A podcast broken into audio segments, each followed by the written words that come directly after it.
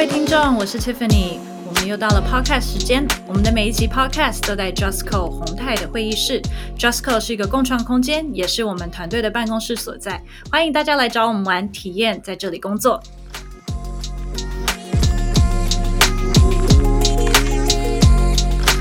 Hello， 各位 CareHer 的听众，大家好，我是这一集的主持人 Tiffany。那么今天我们邀请到的好朋友呢，他跟我认识是因为我们过去在同一个共创空间，然后在那个共创空间里面呢，就我们两个团队特别爱打扮，上班都会穿的比较精心打扮一下，所以我们就说，我们团队自己就会说，哎，另外那间也有个仙女，我们来去跟她交个朋友好了。然后呢，我们又常经过他们办公室，发现他们有各种发饰都很漂亮，于是我们就因此认识了。那这样也经过了好几年了，所以我们今天呢要请来的呢是翁小涵，他呢他是代理品牌公司 Deluxe Fashion 的创办人以及 Brand Director， 以及呢他现在做了非常多，其实他有非常多的轻奢呃法式品牌，像大家知道的 Le Ericsson 这个法圈，以及他今年做了一个非常有趣的事情，就是他在中山区做了一个很漂亮的选品店。不但呢一楼有很多我们自己团队都很喜欢的品牌外，二三楼更有一些艺术艺文的展览。我们今天来请小涵来跟我们分享他从一开始决定创业代理到后面呢他为什么会开始做一些线下这么大手笔的事情。我们欢迎小涵。Hello， 各位 CareHer 的听众朋友大家好，我是小涵、嗯啊、谢谢 Tiffany 的介绍。对，我们是只跟仙女做朋友。对对对对，而且而且小涵，我们说她是中山区林志玲，没有那么夸张。那小涵她其实我们刚刚有点紧担心，是因为我们俩平常的对话都不是非常的认真。哎，也没有，就是说没有，平常都是出去约会啦，对，比较多。对，很第一次跟就 Tiffany 这么认真的对谈，就是聊一些工作的事情。嗯、对，我们其实之前 Carrie 有访问过小涵，大概三年前，那时候其实着重在你代理品牌以及做电商的心得。嗯，但是你现在做的更多了，你不但代理的品牌代理的非常好，你不断的在拓点，而且还开始建立自己的一间选品店。嗯、那这一些，我想问的是，其实这好像都是你对于 fashion 的热爱的一个起源。嗯、我想先问你 fashion 对你来说是什么？呃，我觉得 fashion 对我来说，它可以分成文化和商业两个层面、嗯、两个角度来说。嗯，就是以文化的角度，其实其实时尚就是透过服装啊、配件啊，或是你的妆法，嗯，去传递一个时代它集体共同的特色或者是风格。嗯，嗯，那它通常也不是通常，它同时也蕴含了那个时代的价值观或是它的历史背景。嗯，嗯，可能举例来说，大家可能比较熟知的，像 Yves Saint Laurent 他们非常著名的黑色烟妆，嗯、或者是大家说吸烟妆，嗯，它诞生的年代其实就是一九六零年的年代。嗯、那那个时代其实也是西方社会他们第二波女性主义正在兴起，嗯、就是这些运动在兴起的时期，所以那时代的女性其实就是正在呃，争取跟男性一样在社会上、嗯、经济上的平等，所以从衣服上可以跟男生一样穿西装跟裤装。对，所以其实你看这样子的作品，它其实不只是代表一个漂亮的西装、嗯、对，它其实是设计师他透过时尚的这个语言去赋予那个时代的女性，她、嗯、可以和男生一样穿着西装，她可以突破性别的框架去追求平等的权利。 嗯, 嗯，那就商业的角度来说，时尚产业其实就是零售业的一种，对，只是它贩售的是你每天穿的东西。 对, 对，那我觉得有趣的是，有时候其实商业化做越成功，它影响的层面也会越广或是越深远、嗯、就像刚刚我们举西装的例子的话、嗯、其实当时一推出的时候也是受到很多媒体的负评啊、嗯、抨击，可是当时很多社会上成功的女性、嗯、就是纷纷支持，就是穿着这样子的服装、嗯、对，那可能包含那时候的影后啊，呃，法国影后 Catherine， 或是那时候的 fashion icon Bianca Jagger， 他们都穿着这样子的服饰去参加活动，嗯、或者是他婚礼自己穿这样子的衣服出现。嗯、那这样子的理念就成功的慢慢推广到一般大众，甚至延续到现代。嗯、女生穿西装变成是一种态度，对，对，对，就是、是一个 statement 了。对，哦、很棒哎，这样给我们更多借口可以买一套西装，没错没错。对，所以你对 fashion 是起源于你大学就是念相关的，然后到后来也一直都是念相关的科系，对不对？呃，我大学是念 fashion design，嗯、对，那呃，我研究呃后来研究所是念，其实念 entrepreneurship innovation，、嗯、难怪，其实蛮蛮相关的了，对，跟现在在做的事情，嗯，对，因为我还蛮少，说真的，很多人都有时尚的梦，嗯、然后很想当呃所谓的 designer，、嗯、可是可以把时尚跟商业化结合在一起的人非常的少。没有，其实就是不够有才华、哦、所以决定往商业发展就是当时的其实我觉得要做设计师真的是非常不容易的事情，对对对对，所以其实你看我们公司，我们第一次做自创品牌，我们也是做空间，嗯，我们也没有选择直接做产品，因为我其实真的觉得做产品，我是建立一个就是产品或服饰的品牌、嗯、真的是非常困难、嗯、对对对，所以就当初早点认知自己没有才华，所以往那个商业商业化这个部分发展，因为会比其他的创业家商业圈的人更有一点时尚品味，所以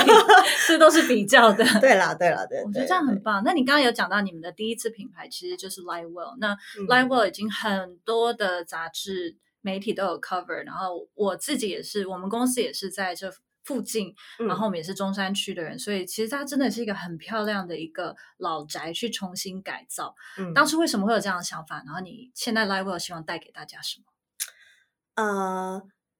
我们当初在做 Lightwell 的时候其实思考了很多，到底应该要做，因为它是一个四层楼的空间、嗯、到底应该要做什么样的形态、嗯、去满足这个空间、嗯、或是希望带给消费者什么。那我们后来觉得说，因为现在大部分的其实商品交易都可以在网络上达成， 对, 对，所以其实实体空间它如果只是提供好的产品、环境、呃服务，其实其实已经很难带给消费者就是满足他们啦的、嗯，也很难感动他们。所以 Lightwell 比较希望是在上述这三个基本条件以外，可以带给消费者一些比较具有艺术性跟娱乐性的购物体验。嗯、那为什么我们选艺术？其实。呃，第一个当然是从我们自己本业出发，嗯，去去去跟时尚做结合的原因，是因为时尚跟艺术它本身就有很多共同的特质，是。那他们本身的 T A 也是非常高度相关的。嗯、那第三个当然是我们自己本身的兴趣，就除了时尚以外，其实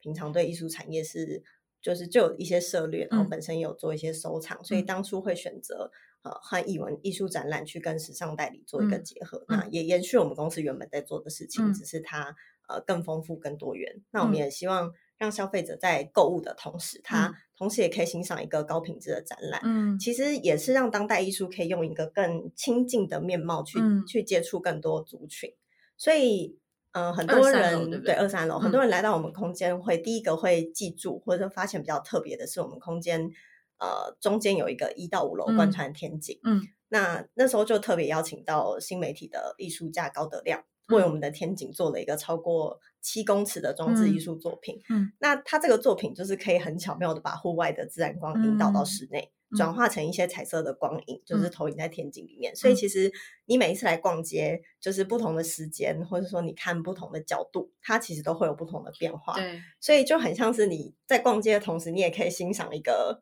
静态的表演，但是每次看会不一样，对，所以我们都会希望说 Lightwell 这个空间它比较是现在消费者他可能来到这边不只是购物，它是在你很繁忙的生活之中、嗯、就是你来到这边可以放松、嗯、喘一口气、嗯、除了欣赏美的穿搭就是时尚以外、嗯、也可以有机会去楼上二三楼、嗯、就是看看一些好的艺术展览、嗯、对，休息一下，嗯， 对, 对你们自己团队也在那一栋对不对？对，我们办公室其实就在楼上，现在有没有有点后悔要爬四层楼当运动当运 动, 当运动真的我们我们团队自己也去过 Lightwell 几次，然后我非常喜欢，因为你们真的是结合了、呃、一些比较既有的古宅的元素、嗯、然后你又把它摩登化，而且你们的树影啊、嗯、跟光，你们二楼还是三楼有一个窗景，一定要去打卡拍照的窗景对, 对不对？这栋房子其实以前最早是我奶奶家啦，嗯，然后就是所以我对那边其实有蛮多回忆的、嗯、小时候其实虽然没有住在奶奶家，但是就是每个周末都会去玩，那呃后来这个地方其实就我们搬搬离那边之后，奶奶搬离那边之后，那个地方就转租给别人，应该也有二十几年有、嗯、但其实呃，家族对那边是有很多回忆跟感情 的, 感情的，所以其实非常开心可以就是重新去诠释这个空间、嗯嗯、然后所以我们也的确在空间设计上特别保留了很多老屋的元素、嗯、就是像外墙天井也是以前就有的，我们算是把它恢复。还有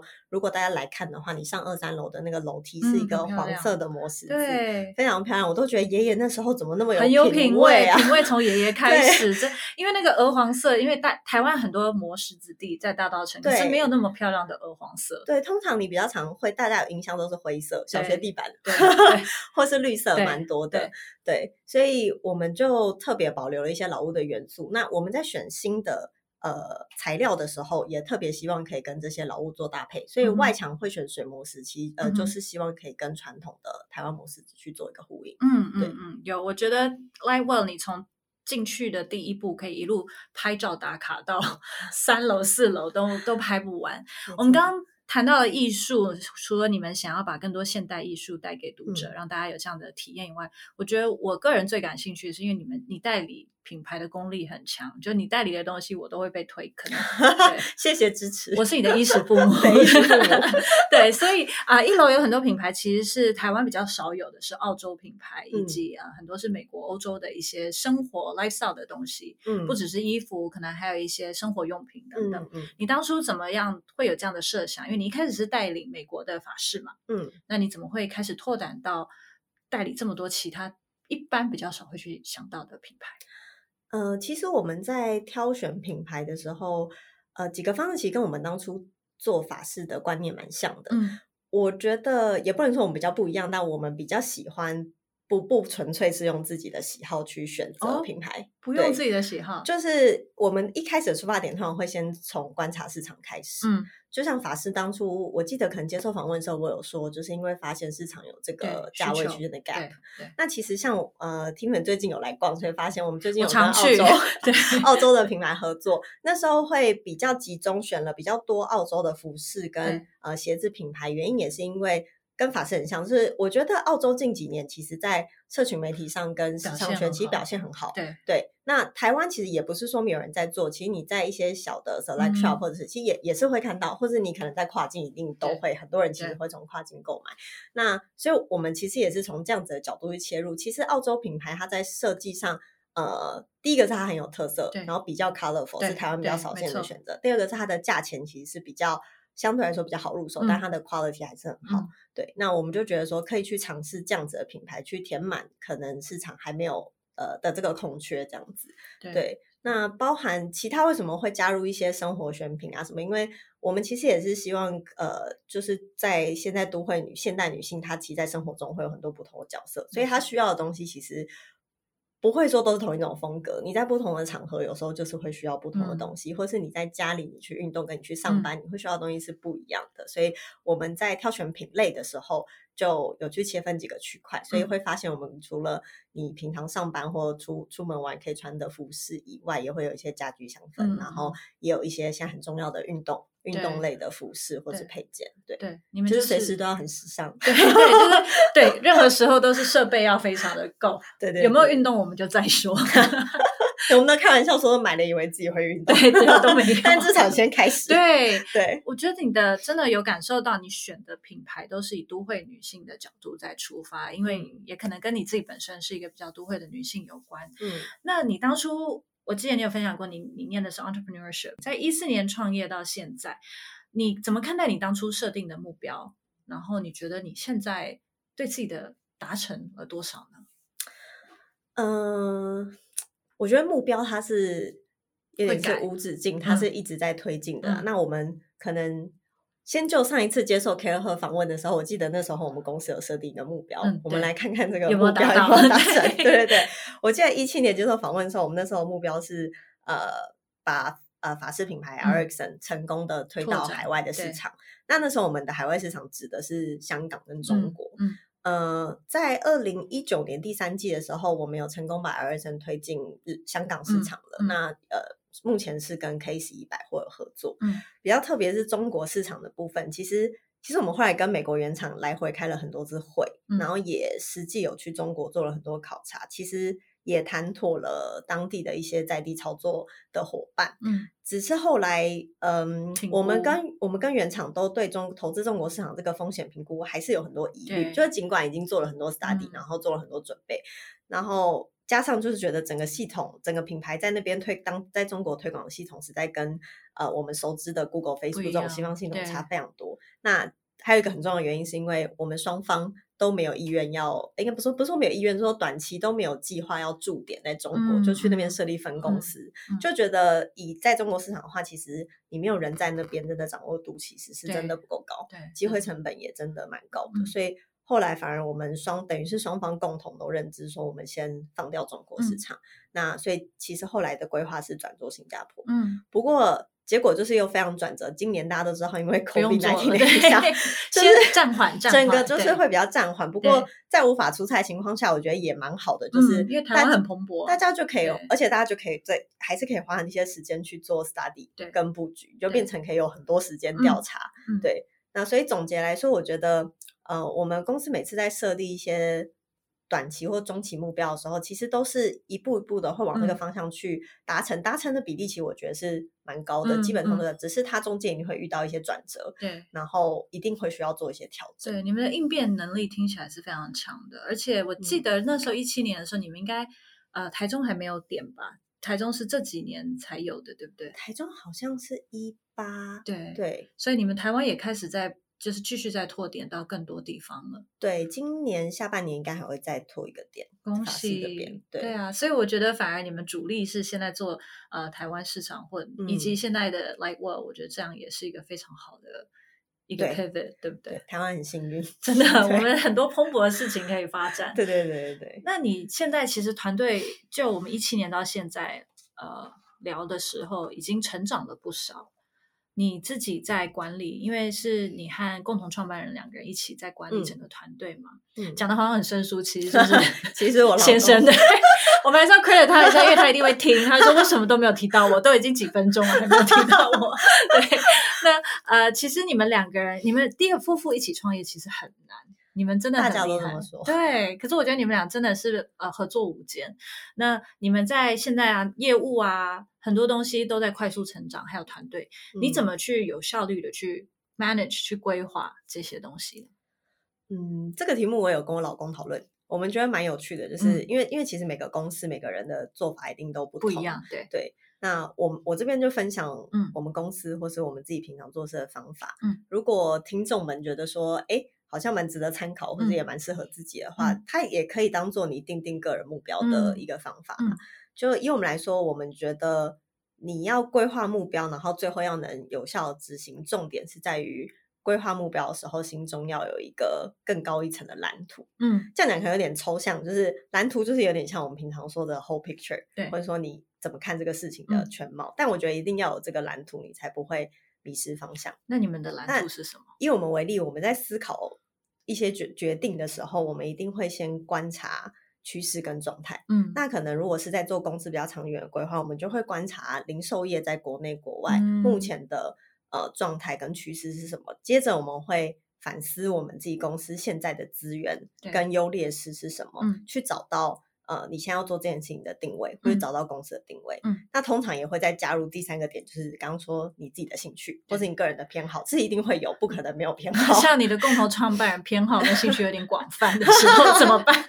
也不会啦，其实它还是有 focus 的地方、嗯、对对对对。所以在我们设定目标的时候，我们通常会先从蓝图才往下推演、嗯、你要怎么去定目标它才会合理、嗯、然后你在执行的时候才比较不会犹疑，对对，会不会怀疑自己。嗯，对。那所以我也常跟团队说，其实就算你们是规划一档很小的行销活动，它也是要拉高层级去思考，也是要去做蓝图这件事。那他就要去思考说，我做这件事情对公司来说是为了什么、嗯、长远为了什么， 对， 对，那跟对品牌来说它要达成的目的是什么，接着它才是你的活动目标是什么，它是要一层一层的往下推演的。嗯，确立之后我们才会去盘点自己的资源，然后去思考最有效率的做法、嗯、所以其实我觉得目标的规划就像 Tiffany 刚刚讲，他会发现我们公司是很有弹性的，对，因为我觉得它是一个动态的平衡，这很棒。对、嗯、就是所以你必须要保有弹性。那如果你资源不够的时候，你也要去思考说，哎，我是要去找吗？还是我应该要回去调整我的目标？嗯、这都是没有一个定论，它就是嗯，一个平衡跟一个调度。 对, 对，我要把这一段每个礼拜三放给我自己的团队听我觉得讲很棒，因为其实小型的团队的优势就是弹性，对，就是目标或者是在制定呃里程碑的时候，你可以很快去检视、嗯、然后很快去决定要不要加码投资，还是要呃稳固稳固、嗯、或者是调整这样。那就像你说，当你资源不够的时候，我们是可以去生更多资源出来，还是这根本不值得我们去在这个阶段花这么多力气下去。这对小团队来说是很重要、嗯、因为我们没有浪费资源跟时间的这个 luxury， 不太像大企业。对，那至于说你这些都做好之后，你要怎么非常有效的去执行、嗯、我们觉得其实最最最简单的就是做好事前的准备跟分工规划、嗯、我们也很喜欢跟团队讲一件事，就是你就是充分掌握你自己可以掌握的，你把你自己掌握的事情都做好，执行起来自然会自然会顺利。没错没错。哎，那我们可以发通告，请你跟先生两个来帮我们谈团队精神喊话我觉得你们讲的我都非常喜欢在做企业内训，对对对，企业内训我们交换交换企业内训，好不好？就这样就这么决定对，因为我觉得其实我们刚好也七月我们的主题是在讲管理嘛、嗯、管理跟 leadership 真的不太一样。 leadership可以不是管理职，你也可以有 leadership， 可是管理真的需要你有一个责任在、嗯、而且你的工作其实是帮助整个团队能够在最好的位置上发光、嗯、而不再是你一个人而已。对，所以这真的有很多要学习的东西，所以我就听你们两个分享，我自己都觉得收获非常多那你现在呃，你现在代理了多少品牌啊？现在其实现在呃老实说，现在代理的我们还是以法式为主、嗯、那呃 Lightwell 有一些正在洽谈的品牌中、嗯、可能就是快的话就是下半年、嗯、慢一点的话就是明年会开始走。嗯嗯，对对对。你们这一次刚好七月有进行一个 pop up， 就是澳洲的几个品牌，那我还有一些朋友已经大概扫了一半的货真的是衣食父母。对pop up 这个这个 idea 其实这几年还蛮蛮在呃时尚圈或餐饮圈还蛮盛行的、嗯、就是把一个新的品牌用 pop up 的方式让更多人了解。嗯，你自己对于 pop up 这一点有没有什么样的未来，有没有更多规划可以让我们去，我觉得这样会变得让我们读者都可以去接触到更多我们不知道的品牌、嗯、然后去认识他们。嗯，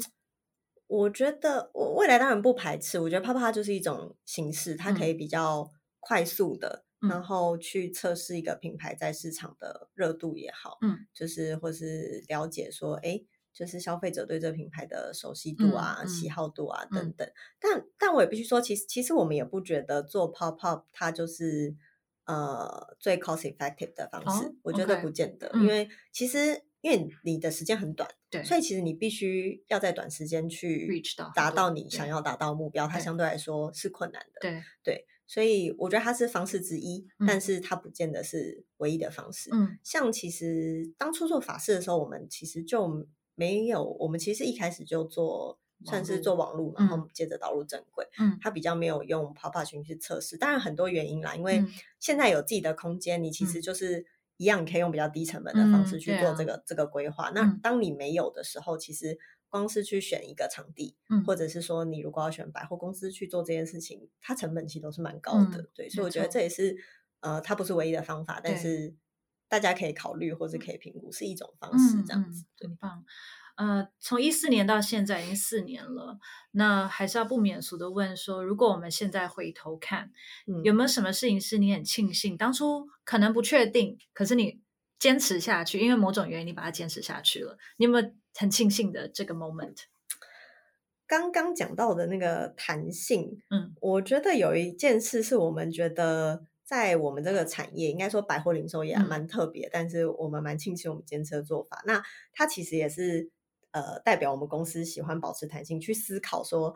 呃，什么样是最适合自己的做法、嗯、这件事情的一个很好的例子，就是我们刚开始开百货专柜的时候，那时候你首要就是要招募专柜人员、啊、那其实以就我们看业界，就是说百货百货自己或者是包含一些同行给我的建议都是，你就是找几个有经验的正职、嗯、然后搭配工读生去、嗯、去做。但是因为那时候我们自己也是百货菜鸟，对，所以我那时候其实有一个非常就心中有个疑虑，就是说我如果找一个很找几个很有经验的正职，我应该可以很快上轨道，然后我也可以很快的把这个销售team建立起来，没有错，可是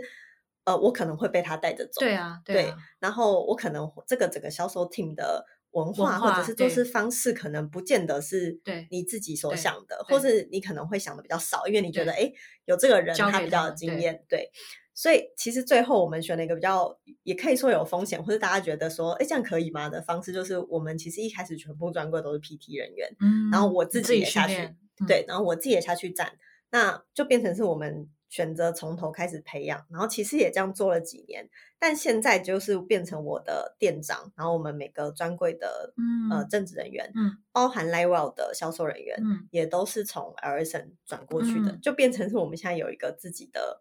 培训农场， 对, 对，有点像培训农场，所以我们到现在其实都还是维持这样子的制度、嗯、就是在我们的销售 team 来说，所有人都是从很多都是从 part time 这样一路培养上来的。他当然呃会有中间会有来来去去、嗯、会有失败，可是我觉得建立起来的这个组织文化是非常坚固的、嗯、对,、啊、对, 对，所以这件事是我们觉得说呃，透过这个例子我们会觉得说去提醒自己，组织在变大的时候你还是要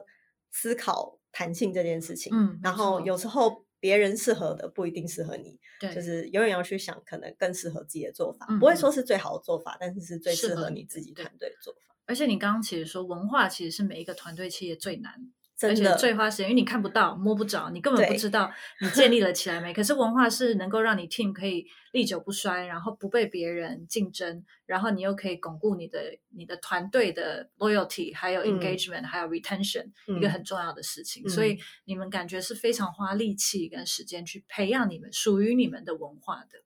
嗯，文化这件事情就是真的蛮奥妙，我觉得其实有些其实就是公司的一些原则跟你希望保持的东西，那你要想办法让它巩固住维持住、嗯、所以我们会觉得说你在招募的时候其实尽量就是透过招募的一些问题或方式，就是筛选出你觉得几率比较高可以直接 feeding 你团队文化的人、嗯、这样其实是最好的、嗯、就是以前可能会想着说哎，没关系，人先进来我们再慢慢调整，对，但有时候在这个如果差异太大的时候会对组织造成一些破坏，是真的，对，就必须要很小心啦。所以我们在呃招募人员或者是就刚刚提到说组织文他这个人对组织文化影响，或是人进来之后发现他如果对组织文化有一些冲冲突或者是不适应的地方，我们其实都会非常小心这一块去处理、嗯、对、嗯、接下来还有招募的计划吗？呃，应该有。好、哦，到时候再来跟我们读者，我们再帮你分享。没问题，没问题，工商时间。那我们今天非常的谢谢小安跟我们分享这么多，就是虽然我们呃从对时尚的热爱开始，可是你真的带出去用心思考很多商业化的东西，而且你的品牌定位到团队的建立，你真的花了很多的心血在里面、嗯、我觉得这是给很多读者一个很棒的一个分享，因为